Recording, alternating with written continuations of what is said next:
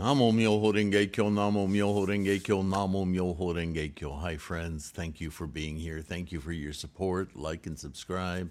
It's a Bodhisattva Act, helps us grow the Sangha. Um, thank you for your practice. We are about to start what I feel, for me, is the most amazing, incredible chapter of the Lotus Sutra. Now, undoubtedly, you all know uh, that Nichiren, for Nichiren, that could be said for him to be the lifespan chapter. Um, and I don't disagree that that is an amazing chapter. A couple of things I want to say, and I want to read a little excerpt from uh, a book I'm reading right now. Um, that's a recent book called Two Buddhas Seated Side by Side. Uh, two of my uh, favorite academics uh, that I follow, uh, Donald S. Lopez Jr. and Jacqueline I. Stone, are uh, co authors of this book. it's a really nice analysis of each chapter of the Lotus Sutra. it does cover some of the controversy about, um, and one of the things that it it explores, and I, I don't, you know, this channel is about being a good resource to constantly provide you with answers or at least um, ways of contending with some things. Uh, you know, when we don't fully understand something, uh, our doubts come out of inadequate understanding or thinking that we understand something. But if we analyze it a little further, uh, there's enough information there for us to go, oh, I need to uh, change my impression of that. And now I feel really confident. So, this resource, the, these videos, the free podcasts, uh, the threefoldlotus.com website, tons of free information there. Um, a different kind of information, more visual in most instances. Uh, it seems odd to say in comparison to videos, but visual in the form of PDFs, drawings that my mind as an artist works visually, so sometimes I feel more comfortable explaining things with pictures, right? So I'm going to try to do a picture of the threefold or the um, the uh, treasure tower uh, analogy, the treasure the treasure tower chapter, because to me it's it's so central to the the fundamental understanding of the everything from the Buddha realm to the 3,000 realms in a single thought moment. It's all in this chapter. And I've been saying this for a long time, telling you, you are the treasure tower, that Namo Myo Renge Kyo are the seven jewels of the stupa, that that is the treasure tower represented by Nichiren as a mirror for our mind of Gohonzon to open the Buddha eye. You've heard me say all of this stuff. And sometimes I worry because there's so much rhetoric out there that doesn't sound like that or that doesn't make that clear. That I worry that sometimes people will listen to a few of my videos and think, well, he's just created his own Buddhism. He's gone on his own path. Um, and that concerns me because I want you to know that with over 40 years of study and digging and looking for publications and trying to be outside the universities and academia be an academic of sorts myself to do due diligence, right? The rigor of Buddhism is what makes it so amazing, uh, just like science, right? So, I read something in this book and I thought, oh my, it was so amazingly, uh, yes, it was validating to me, but it was so. Uh,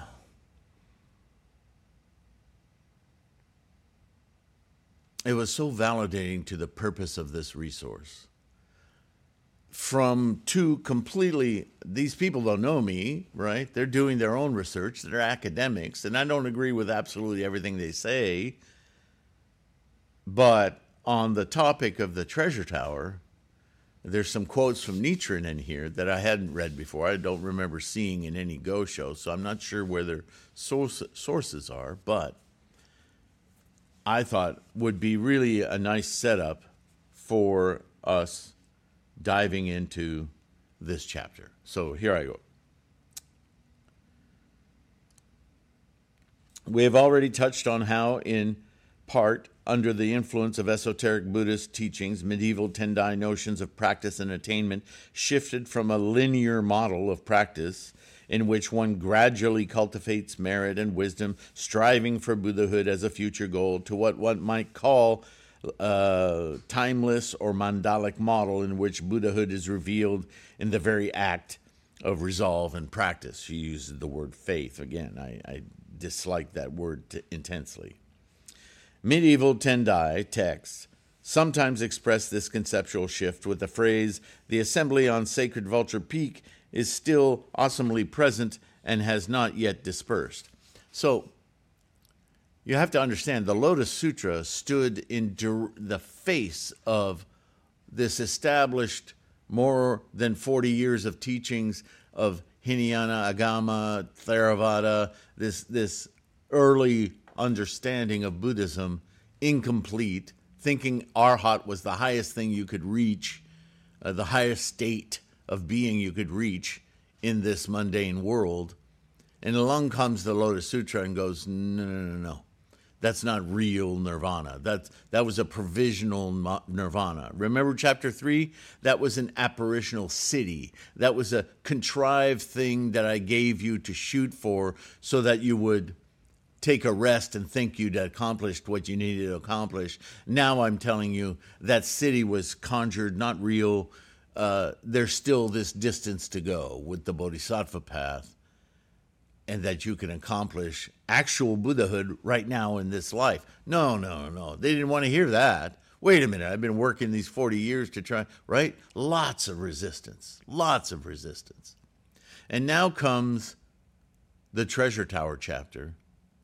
And not only is he going to provide, Shakyamuni going to provide this internalization, this realization in this, what enlightenment, the opening of the Buddha eye could be in practice with resolve.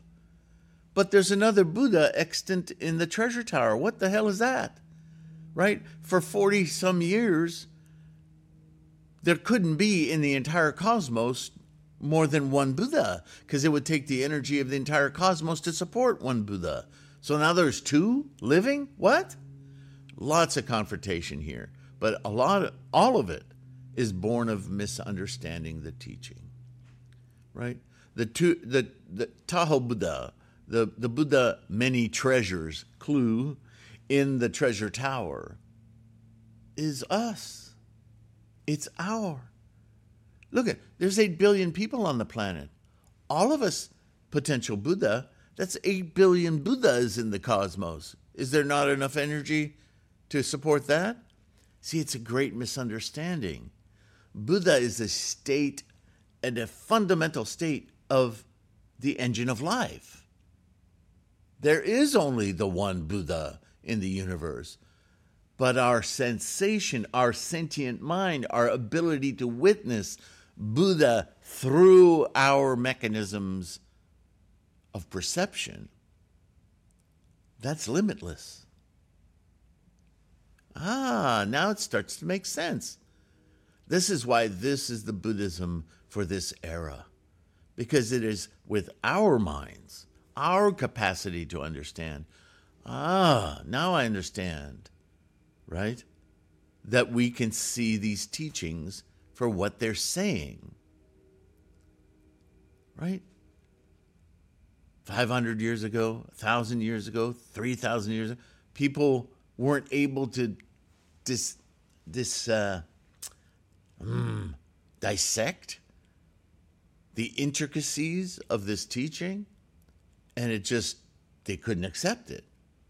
But the Lotus Sutra, the scholarship of Buddhism long after his extinction, Shakyamuni's extinction, the, the, the research the intense rigor of investigation of his words kept going. And very erudite scholars, hundreds of years later, could see ah, that's what he's saying here. And so the Lotus Sutra is the whole Mahayana, is the effort of scholarship to dig into the meaning of Shakyamuni's teachings. Are they the exact words of Shakyamuni? It depends on how you think of that, right? Are they the words that came out of his mouth? No, because we don't follow the words. Shakyamuni made damn sure we understood not to follow the words. But his meaning, his meaning is a reflection of our understanding. And that scholarship of understanding evolved long after his death. He said it would. He was right. Big surprise. So here we come to, and this is the part I most want to read. Nichiren understood the emergence of the jeweled stupa as the opening of the Buddha realm in the act of chanting the Daimoku. Now, this will sound a lot like what you've heard me say in several videos. I've talked about this many times over the years. One of his followers, a lay monk known as Abutsubo, right? We have Gosho about Abutsubo, once asked him what the jeweled stupa signified. Nichiren explained that, in essence, the stupa's emergence meant that the Shravaka disciples, on hearing the Lotus Sutra, quote, beheld the jeweled stupa of their own mind, end quote. Does that not say that the Gohonzon is that in our own mind, that the jeweled stupa, the seven jewels, Namo Myoho Renge Kyo, seven, the same was true, he said, of his own followers. How many times have I told you, and you could look it up in the videos? Years ago, I said, You are the jeweled stupa. You are the treasure tower. In the final Dharma age, there is no jeweled stupa apart from the figures of those men and women who uphold the Lotus Sutra. The Daimoku of the Lotus Sutra is the jeweled stupa. Namo Myoho Renge Kyo is the jeweled stupa. And the jeweled stupa is Namo Myoho Renge Kyo. This is quoted from Nichiren. You, Abutsubo, are yourself the jeweled stupa, and the jeweled stupa is none other than you, Abutsubo. So believing, accepting, understanding, chant Namu Myoho Renge Kyo, and wherever you chant will be the place where the jeweled stupa dwells. You are also the stupa, the embodiment of the seven jewels Right? Remember the jewel sewn into the garment of the poor man? The jewel is Buddhahood. The chanting is the seed of Buddhahood. We tend to think of seeds, and, I, I, and this is me now. I'm going to leave this alone. You may read this book on your own. We think of the seed of Buddhahood Hinayana certainly thought of the seed of Buddhahood as something that needed to be planted and slowly nurtured into growth and that one day might blossom. But remember, Renge, Namu Renge Kyo. Now, the significance of Renge. Seed happens instantaneously with blossoming.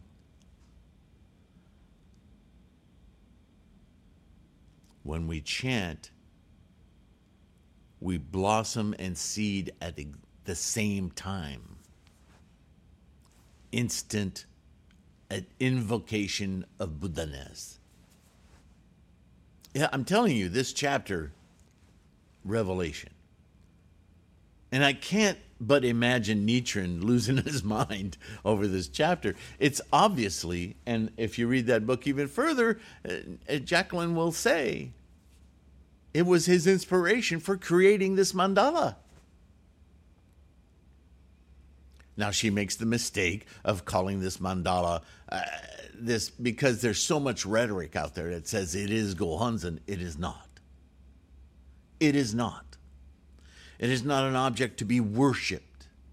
She doesn't understand because she's not Buddhist. She's an academician. But you and I understand that it's not worship. We manifest Buddha-ness. It's right there. She talks about it. The seed of Buddhism is the awakening of Buddha-ness. Renge.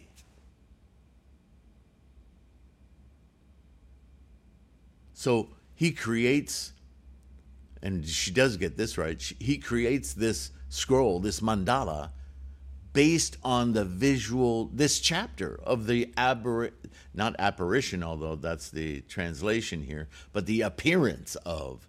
But it's an apparition because it's in the mind, right? It's not a physical appearance, it's a mental appearance. And if you watch my video on presence at the Butsudan, I advise you that when you go to your Butsudan, your stupa of the seven jewels, to enter into your daimoku and your gongyo with the sense, the imaginary sense that you are joining this vast assembly in the air, elevating from the mundane plane to this wonderful experiential plane, along with all of these monks and the fourfold assembly and all of its influences, the 3,000 realms in a single thought moment, hmm? the gods and Kimnaras and Nagara and all of that. Those are the, all the influences of the cosmos. The 3,000 realms in a single thought moment. It's all happening right here and that you are floating in the air along with all of that, and you focus on the treasure tower of the seven jewels so that you can penetrate your Gohonzon mind, because it's a mirror, right? The mirror ain't it. But the mirror is an incredible tool to see it. You don't put makeup on without a mirror. Otherwise, you look like a clown, right? But you know you're not putting makeup onto the mirror, are you? the mandala, the treasure tower, is the perfect mirror for you to find that treasure tower that is you and invoke Buddha, your experience of Buddha, the one universal cosmic Buddha. Right? Not 8 billion Buddhas, 8 billion experiences of Buddha. Oh, so the Hinayanists and the early Mahayanas, they weren't critically wrong, they were critically wrong in their understanding. But yeah, there is only one Buddha, Buddha-ness. But there are endless experiences. Just like potential is one thing, but the instantiations of potential are endless. That's what we are. Namo Myoho Renge Kyo. All right. So that's a long introduction, but I wanted to get your mind kind of a little bit off of maybe the uh, mundane interpretations here. And so as we start to read, I hope this sparks insights for you. Right? And you'll also see that it's not just me talking, it's not just my opinion.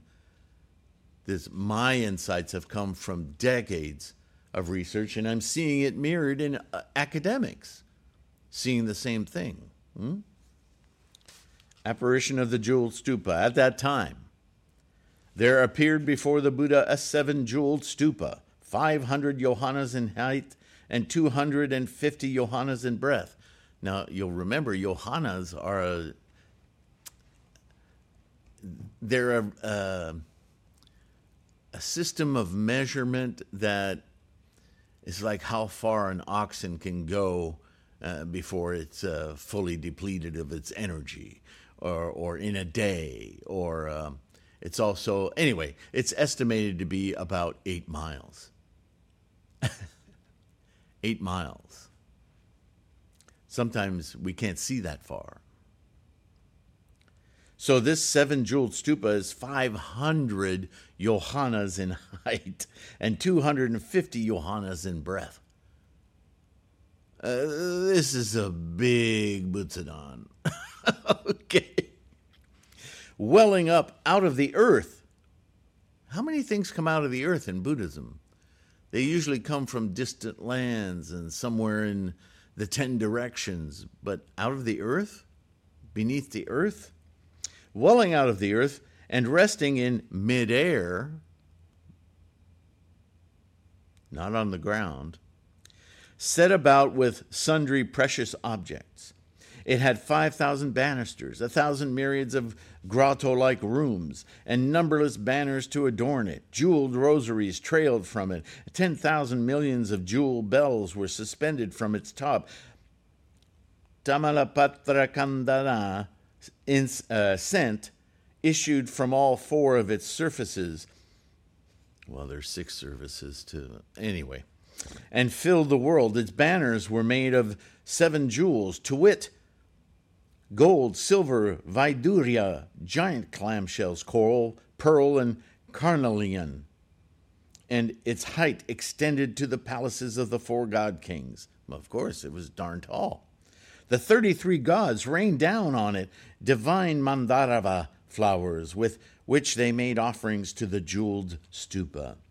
The other gods, dragons, yakshas, gandharvas, asuras, garudas, kinaras, mahoragas, humans and non humans, numbering a thousand myriads of millions, made offerings to the jeweled stupa of all manner of flower, perfumes, necklaces, banners, and skillfully played music, reverently beholding it holding it in solemn esteem, and singing its praises. At that time, from the midst of the jeweled stupa issued forth a sound, a mighty voice, praising and saying, quote, How excellent! How excellent, O Shakyamuni, O world honored one, that with great undifferentiating wisdom you have you can teach the Bodhisattva Dharma that you can preach to the great multitude the scripture of the blossom of the fine Dharma, which Buddhas keep protectively in mind. Verily, verily, O Shakyamuni, O world honored one, whatever you preach is all true reality. Wow. You can imagine this knocked everyone to the, to the ground. They weren't in the air yet. What? Not only is this not just a a relic of a previous Buddha, but it sounds like a living Buddha in there. How can that be? There can't be two Buddhas in the cosmos, right? We already talked about this. At that time, the fourfold assembly, seeing the great jeweled stupa fixed in midair, and also hearing the sound of the voice issuing forth from inside the stupa, all attained Dharma joy. Well, a lot of confusion too but they must have been enormously excited. Hmm? What's going on? Amazed, it says, at what had never been before. We've never heard anything like this or seen anything like this. Have you? Obviously, this is mental conjuring, right? We can't have these billions and millions of people around what is kind of a small peak. Vulture Peak is not a huge mountain. And even if it were, how could it hold these millions and billions of people, right? So these are mental states, mental sentient minds, if you will. How much space does a sentient mind occupy? hmm. They rose from their seats, humbly worshiping with palms joined, and then stood off to one side. I don't like the word worshiping, you know that about me. So let's say uh, they were humbly reverent, hmm? awestruck. Yeah, that makes sense. At that time, there was a Bodhisattva Mahasattva named Great Joy in Preaching. Why wouldn't there be? Who, understanding the doubts in the minds of the gods, men, and Asuras of all the worlds, addressed the Buddha, saying, O world honored one, from what causes and condition comes this jewel stupa? Welling up out of the earth and producing from its midst the sound of this voice. They didn't know yet it was another Buddha. Hmm?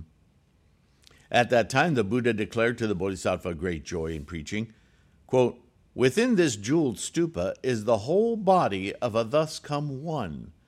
Why does he say the whole body? Because as I was explaining, it would be explainable if it was a finger or a bone or just dust, because Buddhas are cremated when they're extinct, yeah? But for a cremated remain, a relic, to have a voice, uh, what? So he makes sure they understand this is a whole body of a thus come one. Now there's got to be a lot of murmuring going on, right? That is to say, in the distant past, incalculable thousands of myriads of millions of asamkayas, of world spheres to the east. What does he mean by world spheres? You remember in early scientific astronomy, the idea that the whole universe was what we could see in the night sky and that the earth was the center of it? We couldn't even see our entire galaxy, but we thought it was the entirety of the universe for a very long time. It wasn't until much more modern times that, with telescopes and ways of seeing, discoveries were made of a much broader galaxy, let alone that the galaxy existed amongst incalculable others. Hmm? That's a very modern awakening. So you can imagine when he talked about Asamkayas of world spheres to the east, that alone was like inconceivable. There was a realm named Jewel Pure. In it was a Buddha called Many Jewels. Pratnabat, uh, prat, ah, Prabhutaratna. Hmm. We'll just call him Taho, right? Earlier, when that Buddha was tre- treading the Bodhisattva path, he took a great vow.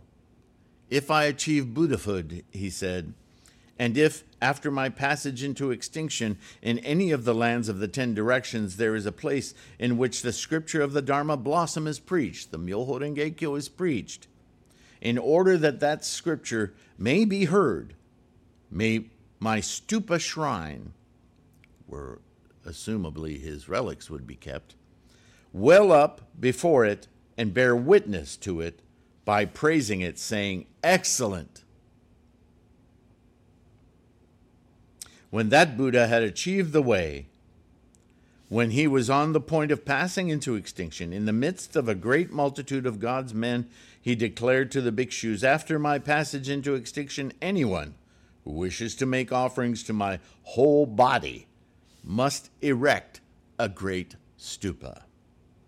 Such are that Buddha's supernatural penetrations, such the force of his vow that in the worlds of all ten directions, wherever, whenever, wherever preaches anyone preaches the scripture of the Dharma blossom, his jeweled stupa invariably wells up before that person, his whole body in the stupa giving praise with the words, Excellent, excellent, great joy in preaching.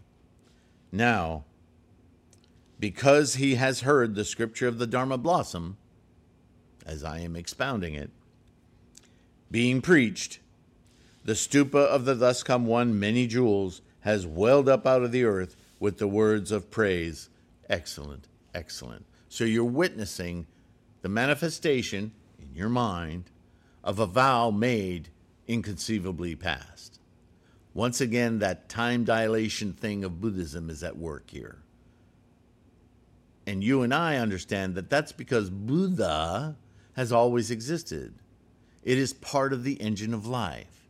It is part of the process that takes quiescent energy through formation of possibilities, forms. The witnessing of that process, the understanding of that process is Buddha. But who can perceive it? A rock? A cat? A bird, a tree, a planet, a star. They're all a result of that process.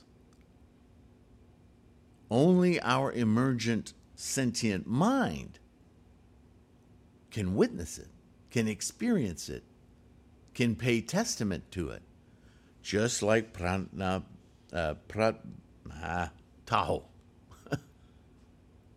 we are manifesting with our mind the vow of Taho Buddha. This is why we read from Nichiren, from Tendai, from Shakyamuni, that we must have made vows to this, to Buddha, incalculably in the past.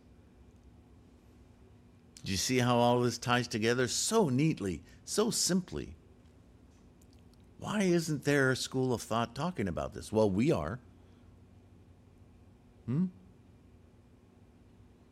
We are born of this engine of life.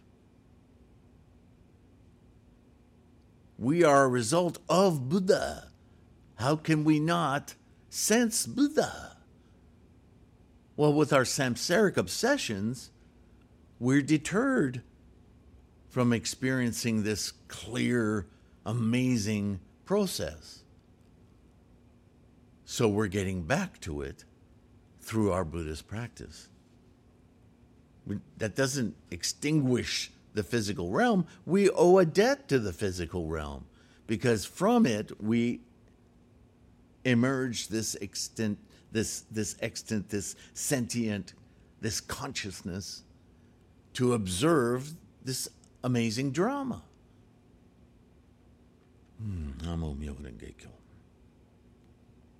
At this time, the Bodhisattva great joy in preaching, with the aid of the supernatural power of the thus come one, addressed the Buddha, saying, World honored one, we, we beseech you, we wish to see this Buddha body.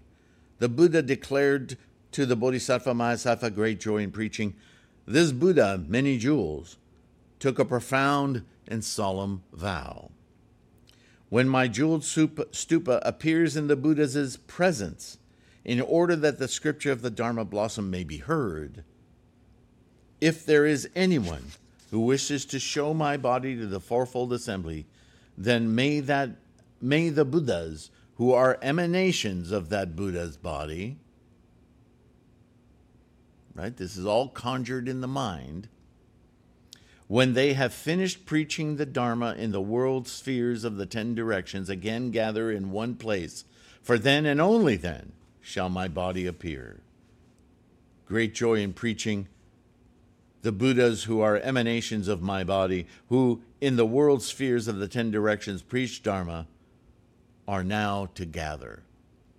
He's going to bring all Buddhas that ever existed into the air or into Vulture Peak, this assembly. They're not in the air yet. Now he's got to make room for all these people, right? Great joy in preaching addressed the Buddha, saying, O world honored one, we also beseech and wish, wish to see the Buddhas who are emanations of the body of the world honored one to, to pay homage to them and make offerings to them. Again, I'm skipping the word worship because it's so wrong. At that time, right, you want to pay respects to somebody. You, you're not worshiping them like there's some power outside of you. You're paying respects to them with your dignity. Otherwise, what is respect? Right? We have to be careful the words, words we use. But at any rate, at that time the Buddha emitted a single glow from his white hair tuft, by which straightway were seen the Buddhas of lands in the eastern quarter, equal in number to the sands of 500 myriads of millions of Nayutas of Ganges River. Again, these numbers incalculable, but it's not important to see every single grain of sand to appreciate the river, is it? All those lands had Sphatika for soil and were adorned with jeweled trees and jeweled garments. Within they were full of num- numberless thousands of myriads of millions of bodhisattvas. Jeweled flags were hoisted within them, and a jeweled net spread over them. The Buddhas of those lands preached the Dharmas with a great subtle sound. Also, seen with incalculable thousands of myriads of millions of bodhisattvas who filled the lands everywhere, preaching Dharma to the multitudes, to the south, the west, the north, to the four intermediate directions, as well as upward and downward, wherever the glow of the hair tuft reached it was also thus.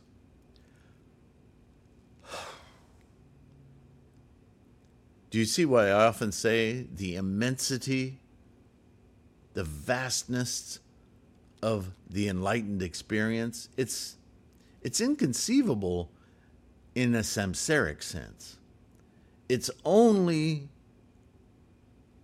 perceivable in part through our mental conjuring, our mental imagining, our mental focus, appreciation. There's there's an immensity to the cosmos that's samsarically impossible to understand. But from a knowledge and experience of Buddha, the engine of life, we can reach anywhere we want immediately. It's right now.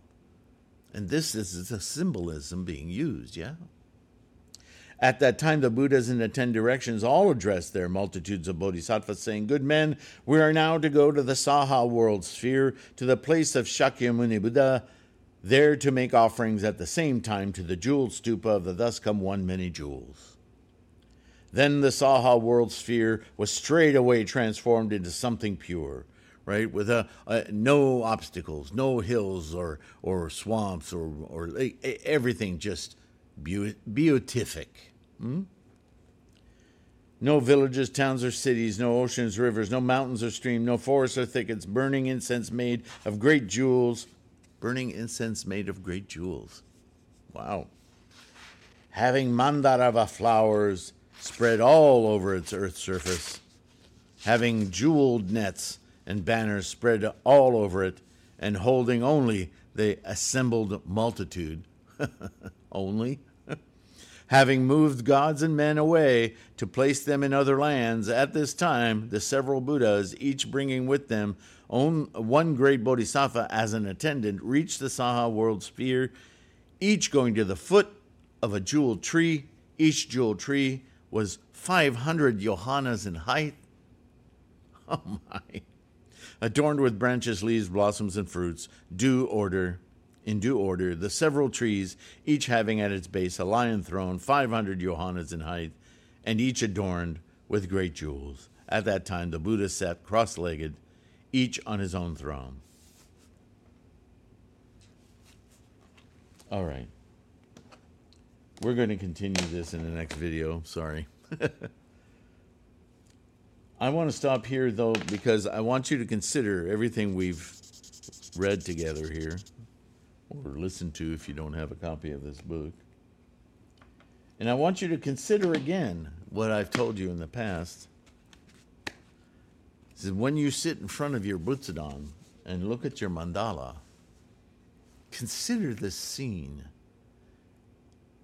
And further, as you conjure this scene in your mind at whatever amount you can, because it's just it's so incredibly vast. You can only start to understand the expanse of it, right? And then put yourself in it because you're there. And now look at the characters Myoho of your mandala, the potential manifest. and you're about to invoke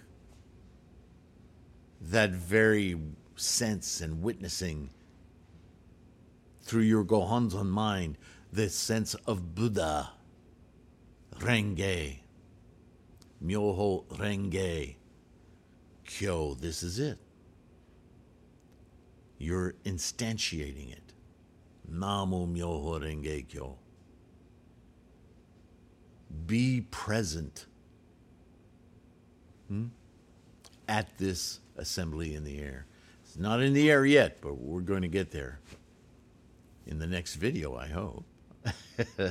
Will you go there with me? Please do. I appreciate you so much. The amazing vastness of this practice, the potential it has to change our life experience from samsaric craving and clinging to Buddha amazement, appreciation, and compassion for every other sentient mind we experience.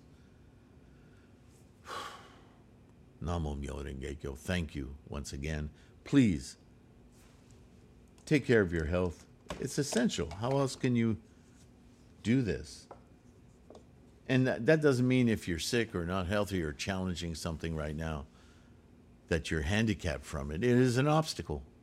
And we've been told if you're going to do this amazing things, yeah, it's going to rattle loose a lot of things that would otherwise prohibit you from experiencing it, but don't let that stop you. This is how we burst through it. Yes, it takes courage, but the payoff. Yeah. Thanks again. I'll see you in the next one. Gosh, I like this chapter. Can you tell? Namo Myo Renge Kyo. Take care of yourself. I'll see you in the next one. Bye for now.